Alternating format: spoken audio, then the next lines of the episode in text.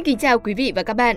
Quý vị và các bạn đang lắng nghe ngày này năm ấy, số phát sóng vào thứ hai, ngày 20 tháng 12. Hôm nay là ngày thứ 354 trong năm. Mở đầu chương trình, chúng tôi xin chúc quý vị và các bạn sẽ có một tuần mới đầy hứng khởi. Hãy đồng hành cùng ngày này năm ấy mỗi ngày để cập nhật những thông tin hấp dẫn nhất. Và đặc biệt, xin được gửi lời chúc mừng đến các bạn có ngày sinh trong hôm nay. Chúc các bạn mọi điều tốt đẹp nhất trong tuổi mới. Mong rằng mỗi ngày trong cuộc sống của bạn sẽ đều tươi đẹp như một món quà để bạn nâng niu và tận hưởng nhé. Còn bây giờ, chúng ta sẽ cùng đi đến những nội dung chính trong chương trình hôm nay.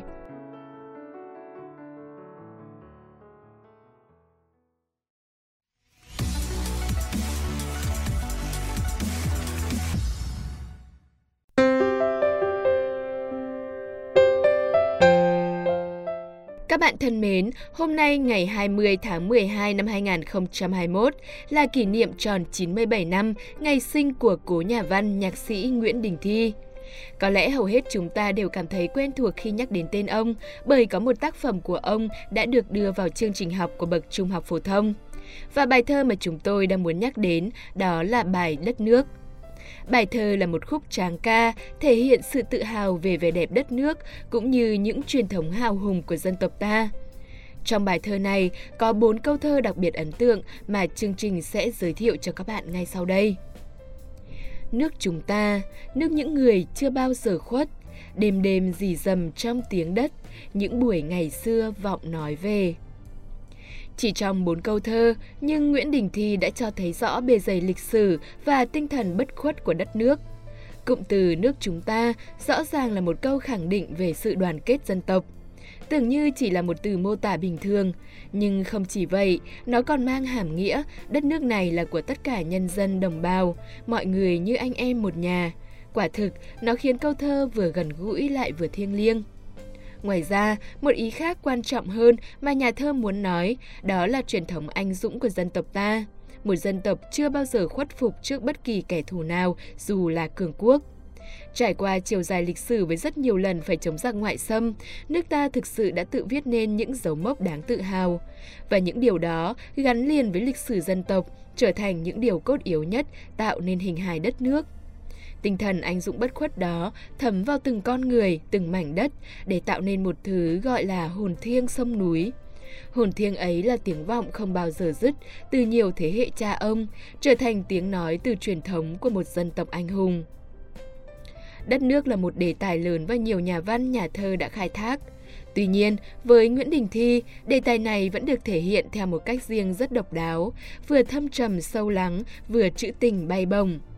Những thông tin chi tiết hơn về tiểu sử và sự nghiệp của Nguyễn Đình Thi sẽ được gửi tới các bạn trong phần tiếp theo của chương trình. Hãy tiếp tục đồng hành cùng chúng tôi để khám phá nhé!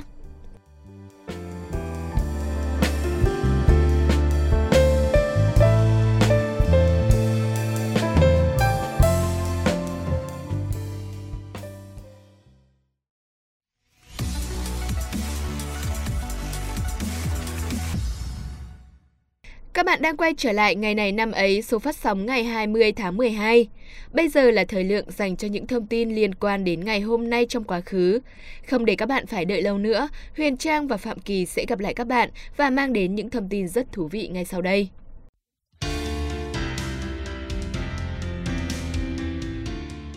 Xin được chào mừng các bạn thính giả đến với phần nội dung quan trọng của ngày này năm ấy. Như thường lệ thì Phạm Kỳ và Huyền Trang sẽ đồng hành cùng với các bạn. Xin chào các bạn, chúc các bạn một tuần mới tràn đầy năng lượng, nhiều niềm vui và làm việc hiệu quả nhé. Ngay bây giờ, xin mời các bạn cùng khám phá ngày hôm nay của quá khứ.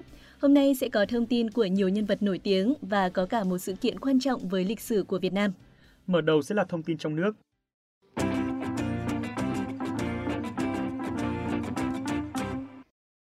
Tổng đốc Nguyễn Tri Phương mất ngày 20 tháng 12 năm 1873 Ông là vị tổng chỉ huy quân đội triều đình Nguyễn chống lại quân Pháp xâm lược lần lượt ở các mặt trận Đà Nẵng năm 1858, Gia Định 1861 và Hà Nội năm 1873. Ngay từ nhỏ, ông đã tỏ rõ là một cậu bé thông minh, ham học và có năng khiếu cả văn lẫn võ. Nhờ có học vấn và tư chất đạo đức tốt, năm 1823, Nguyễn Tri Phương được vua Minh Mạng bổ dụng làm thừa chỉ ở nội các, chuyên lo việc sổ sách, giấy tờ năm 1835, Nguyễn Tri Phương được thăng chức Thượng Bảo Khanh ở nội các. Sau đó, Nguyễn Tri Phương được thăng làm tham chi cơ mật Viện Đại Thần. Cũng bắt đầu từ đây, tài năng quân sự của Nguyễn Tri Phương bắt đầu phát lộ và tỏa sáng. Năm 1867, thực dân Pháp hoàn thành việc đánh chiếm toàn bộ Nam Kỳ lục tỉnh và triển khai âm mưu chuẩn bị thôn tính tiếp Bắc Kỳ. Nguyễn Tri Phương được triều đình cử ra chấn giữ Hà Nội. Mở sáng ngày 20 tháng 11 năm 1873, sau nhiều lần gửi tối hậu thư không có kết quả, quân Pháp chia làm hai mũi, bất ngờ nổ súng đánh chiếm thành Hà Nội. Con trai Nguyễn Tri Phương là phò mã Nguyễn Lâm bị trúng đạn chết tại trận. Nguyễn Tri Phương cũng bị trọng thương, ông được lính Pháp cứu chữa, nhưng ông khẳng khái từ chối và nói rằng, bây giờ nếu ta chỉ gắng lây lất mà sống, sao bằng thung dung chết về việc nghĩa. Sau đó, ông tuyệt thực gần một tháng và mất vào ngày 20 tháng 12 năm 1873, hưởng thọ 73 tuổi. Đích thân vua tự Đức đã soạn bài văn tế cho ba vị công thần Nguyễn Duy, Nguyễn Lâm, Nguyễn Tri Phương và cho lập đền thờ Nguyễn Tri Phương tại quê nhà. Hơn 50 năm phụng sự việc nước, phò tá ba đời vua Minh Mạng, Thiệu Trị và Tự Đức trải qua nhiều cương vị, từng làm tổng chỉ huy các mặt trận Đà Nẵng 1858-1859, Gia Định 1860 đến 1861, Hà Nội năm 1873. Nguyễn Tri Phương đã dốc toàn bộ tâm trí và tinh lực cho nước, cho dân. Tấm gương quên mình vì nước của ông được nhân dân khâm phục, kính trọng. Ông được thờ trong đền Trung Liệt cùng với Hoàng Diệu trên gò Đống Đa với câu đối. Kia thành quách, kia non sông, trăm trận phong trần còn thước đất. Là trời sao, là sông núi, 10 năm tâm sự với trời xanh.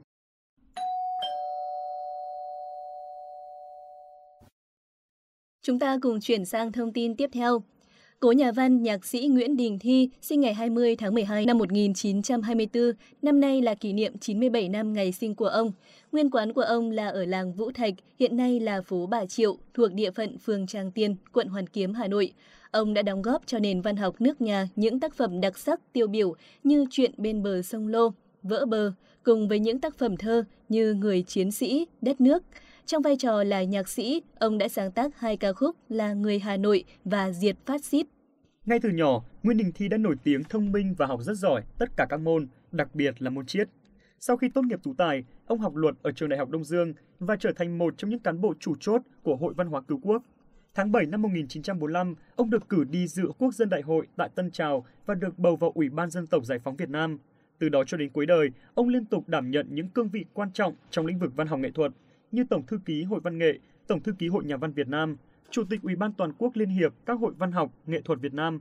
Về nghiệp cầm bút, ông tâm đắc nhất là những bài thơ, trong đó có bài thơ Đất nước, sáng tác năm 1948 đến 1955, là bài thơ nổi bật nhất của ông. Đây thực sự là cuốn biên niên sử bằng thơ hào hùng, oanh liệt, vinh quang và rực rỡ của dân tộc. Cuộc kháng chiến chống Pháp bùng nổ, Nguyễn Đình Thi cùng với một thế hệ các nhà văn cách mạng như Tô Hoài, Nam Cao, Trần Đăng hăng hái tham gia kháng chiến, hòa mình vào dòng chảy của lịch sử dân tộc. Những tác phẩm văn xuôi của Nguyễn Đình Thi đã phản ánh kịp thời cuộc kháng chiến đấu tranh anh dũng của dân ta. Tiểu thuyết đầu tay của ông có tên là Xung Kích, sau đó có Thu Đông năm nay năm 1954, Bên bờ sông Lô năm 1957, Vào lửa năm 1966, Mặt trận trên cao năm 1967. Thành công lớn nhất ở thể loại văn xuôi của ông là bộ tiểu thuyết Vỡ bờ gồm hai tập với hơn 1.000 trang. Đây là bộ sử thi bề thế, phản ánh cuộc sống đấu tranh của quần chúng lao động dưới sự giác ngộ, dìu dắt của Đảng trong những ngày tiền khởi nghĩa, để rồi làm nên của cách mạng tháng 8 long trời lở đất. Nguyễn Đình Thi còn được nhắc đến một danh hiệu cao quý khác, đó chính là nhạc sĩ. Hai tác phẩm Người Hà Nội và Diệt Phát xít của ông được xếp vào hàng những tác phẩm hay nhất và lớn nhất của âm nhạc Việt Nam thế kỷ 20. Sau này, bài hát Người Hà Nội được chọn làm nhạc hiệu của Đài Phát thanh Truyền hình Hà Nội và bài Diệt Phát xít được chọn làm nhạc hiệu của Đài Tiếng nói Việt Nam.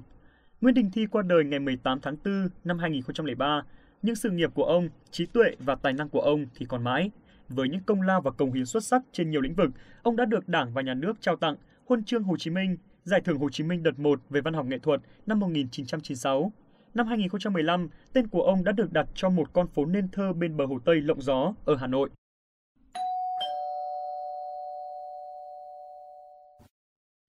Chúng ta sẽ cùng chuyển sang thông tin tiếp theo.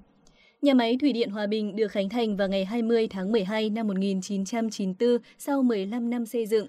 Công trình do Liên Xô thiết kế và cung cấp thiết bị. Trước khi nhà máy thủy điện Sơn La được khánh thành thì nhà máy thủy điện Hòa Bình là nhà máy thủy điện lớn nhất Việt Nam và Đông Nam Á. Công suất sản sinh điện năng theo thiết kế là 1.920 MW, gồm 8 tổ máy, mỗi tổ máy có công suất 240 MW. Quá trình xây dựng nhà máy đã lấy đi không biết bao nhiêu mồ hôi, công sức, thậm chí là cả máu của những người Việt Nam và Liên Xô. Tại sân nhà truyền thống Thủy điện Hòa Bình có một khối bê tông hình chóp cụt, trên đó có tấm biển thép khắc chìm dòng chữ nơi lưu giữ bức thư của những người xây dựng Thủy điện Hòa Bình gửi thế hệ mai sau. Thư được mở vào ngày 1 tháng 1 năm 2100. Nhà máy Thủy điện Hòa Bình được xem là một công trình vĩ đại, bản hùng ca của thế kỷ 20. Trên đây là thông tin trong nước cuối cùng, bây giờ hãy cùng đến với những thông tin trên thế giới.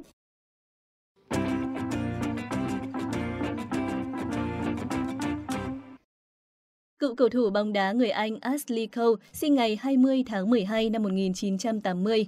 Ashley Cole trưởng thành từ trung tâm đào tạo trẻ của câu lạc bộ Arsenal. Anh chơi trận đầu tiên cho đội hình chính của Arsenal trong trận đấu với Middlesbrough ngày 30 tháng 11 năm 1999 khi 18 tuổi. Năm 2005, anh bị cáo buộc có những tiếp xúc không thích hợp với câu lạc bộ Chelsea nhằm chuyển nhượng mà không thông báo với Arsenal. Trong vụ việc này, cùng bị phạt tiền với anh còn có huấn luyện viên của Chelsea lúc đó là Jose Mourinho. Ashley Cole chuyển tới thi đấu cho câu lạc bộ Chelsea ngay một giải sau đó trong một bản hợp đồng trị giá 23 triệu bảng Anh. Việc chuyển nhượng này được hoàn tất chỉ vài giờ trước thời điểm đóng cửa thị trường chuyển nhượng. Trong 8 mùa giải tiếp theo chơi cho câu lạc bộ Chelsea, Ashley Cole giành thêm nhiều vinh quang như vô địch giải bóng đá Hoàng Anh mùa giải 2009-2010, đoạt 4 chức vô địch FA Cup và chức vô địch Champions League cùng với Europa League. Nhưng đây cũng là giai đoạn mà Ashley Cole từ kẻ phản diện của bóng đá Anh có thêm danh hiệu gã trai hư hỏng khi sinh tật xấu, lén quan hệ và vụng trộm với nhiều người đẹp lạ mặt trong các cuộc vui chơi. Cùng thời điểm trước khi Ashley Cole chuyển sang Chelsea vài tuần, cầu thủ này tổ chức lễ cưới xa hoa với nữ ca sĩ xinh đẹp Cherin và được ví như cặp Beck Vick mới. Thế nhưng các vụ vụng trộm của anh bị phanh phui khiến cuộc hôn nhân đẹp thứ hai giữa làng giải trí và bóng đá Anh này kết thúc chóng vánh chỉ sau vài năm. Từ đó, Asleco cũng xa vào hàng loạt vụ việc tệ hại như lái xe quá tốc độ, chửi nhau với cảnh sát, say xỉn và quan hệ với một loạt người đẹp khác trong làng chơi có tiếng ở London. Cuộc đời và hình ảnh tệ hại của Ashley Cole chỉ được thay đổi khi vào mùa hè năm 2014, anh chuyển sang thi đấu cho câu lạc bộ AS Roma, thi đấu với tâm lý hoàn tất những ngày cuối cùng sự nghiệp của mình. Sau đó, anh gặp nữ người mẫu Sharon Canu, người đã làm thay đổi hẳn cuộc đời của anh sau này. Sharon Canu không nổi tiếng như cô vợ cũ Cherin cũng không tìm tăm trong làng người mẫu Ý lẫn thế giới, nhưng cô lại biết cách kiềm hãm được con người xấu của Ashley Cole, dần dần giúp anh trưởng thành về mọi mặt, tránh thói ăn chơi và chuyên tâm thi đấu. Cặp đôi đã có hai đứa con, gồm con trai sinh năm 2016 và cô con gái sinh năm 2018. Từ khi làm cha, Ashley Cole trở thành một người đàn ông gương mẫu. Sau khi chia tay AS Roma, Ashley Cole đến Mỹ thi đấu cho LA Galaxy thêm 3 mùa, rồi trở về Anh thi đấu cho Derby County đầu năm 2019 cùng anh bạn Frank Lampard. Sau 20 năm thi đấu chuyên nghiệp, Ashley Cole thông báo chính thức treo giày vào ngày 21 tháng 9 năm 2019. Vâng, các bạn thính giả thân mến, thông tin về bóng đá vừa rồi cũng chính là thông tin duy nhất trên thế giới và thông tin cuối cùng của ngày hôm nay. Xin cảm ơn các bạn đã chú ý lắng nghe. Xin chào tạm biệt và hẹn gặp lại.